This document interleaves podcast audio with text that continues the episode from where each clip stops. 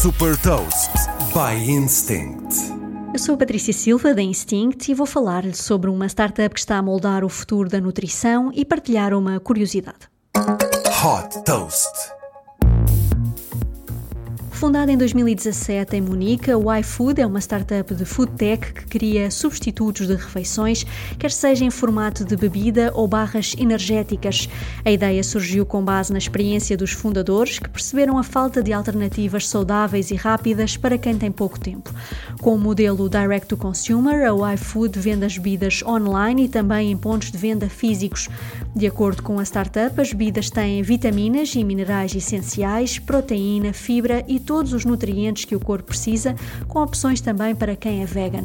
A iFood dá também a opção de subscrição, bastando indicar na encomenda online os produtos e a frequência com que se pretende receber em casa.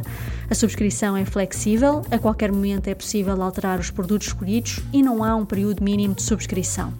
A startup apresentou um crescimento anual de 100%, com receitas de 120 milhões de euros em 2022. A iFood já captou 252 milhões de euros de investidores como a Nestlé e a Five Seasons Ventures.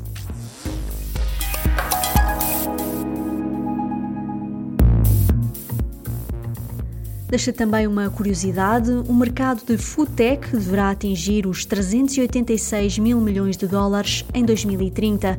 Saiba mais sobre inovação e nova economia em supertoast.pt.